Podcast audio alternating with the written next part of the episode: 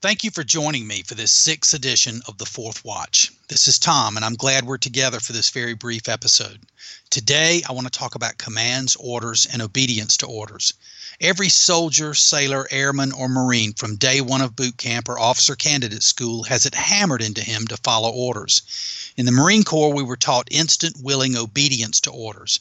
Now, that doesn't mean we're to obey or carry out unlawful orders, and we'll save that for another discussion, but we are obligated to obey all lawful orders, even if those orders frighten us or make us uncomfortable or go against our gut intuition, or even if those orders might well result in our own deaths or the loss of others. You know, there's the old Theirs Not to Reason Why, as Tennyson so aptly mused in his famous poem. Our walk with Christ is not unlike that. We are commanded to do and not to do many things. And as Christians, we're obligated to obey those commands. Some of the commands are relatively easy, or so we might think. Actually, they're not. There are commands to love our neighbors, to guard our tongues, to not lie, to not covet, not cheat, not kill, or not lust after another man's wife. And those are only a few. Some of God's commands are more complex and specific, and for specific reasons. All are lawful, and every one of them is significant.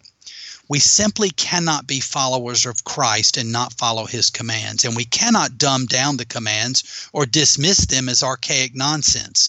Jesus himself said, Do not think that I have come to abolish the law or the prophets. I have not come to abolish them, but to fulfill them. So there is no abolishing the law. There is, however, the truth that in our broken fallen natures we will never be able to perfectly follow the law. And that's why Christ, who did perfectly follow the law, came to earth and shed his blood to atone for our failure in this regard. Still, we're to forever love the law and strive to be obedient to it as Christians, we cannot say, oh, well, the Old Testament no longer matters, or in the New Testament, the Apostle Paul's words are no longer relevant in the progressively minded 21st century. We've literally heard this madness in, in recent years, and it's wrong on every imaginable level.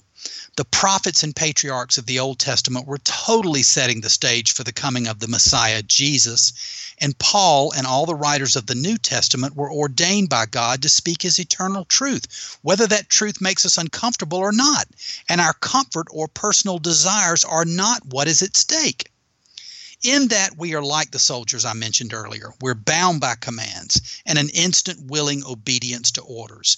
To do otherwise and yet call ourselves Christians would not make us followers of Christ, but marginally interested admirers wanting to wear the mantle of his righteousness, yet refusing to take, take up our own crosses and follow him.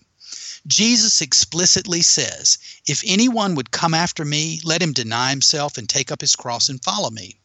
Notice Jesus says, let him deny himself.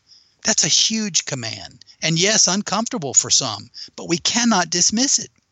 Jesus adds, For whoever would save his life will lose it, but whoever loses his life for my sake will find it. For what will it profit a man if he gains the whole world and forfeits his soul? Powerful words and life saving commands for followers of him who has given us everything. Thanks for listening. Tell others. Our next podcast will be in a week or so, and God bless.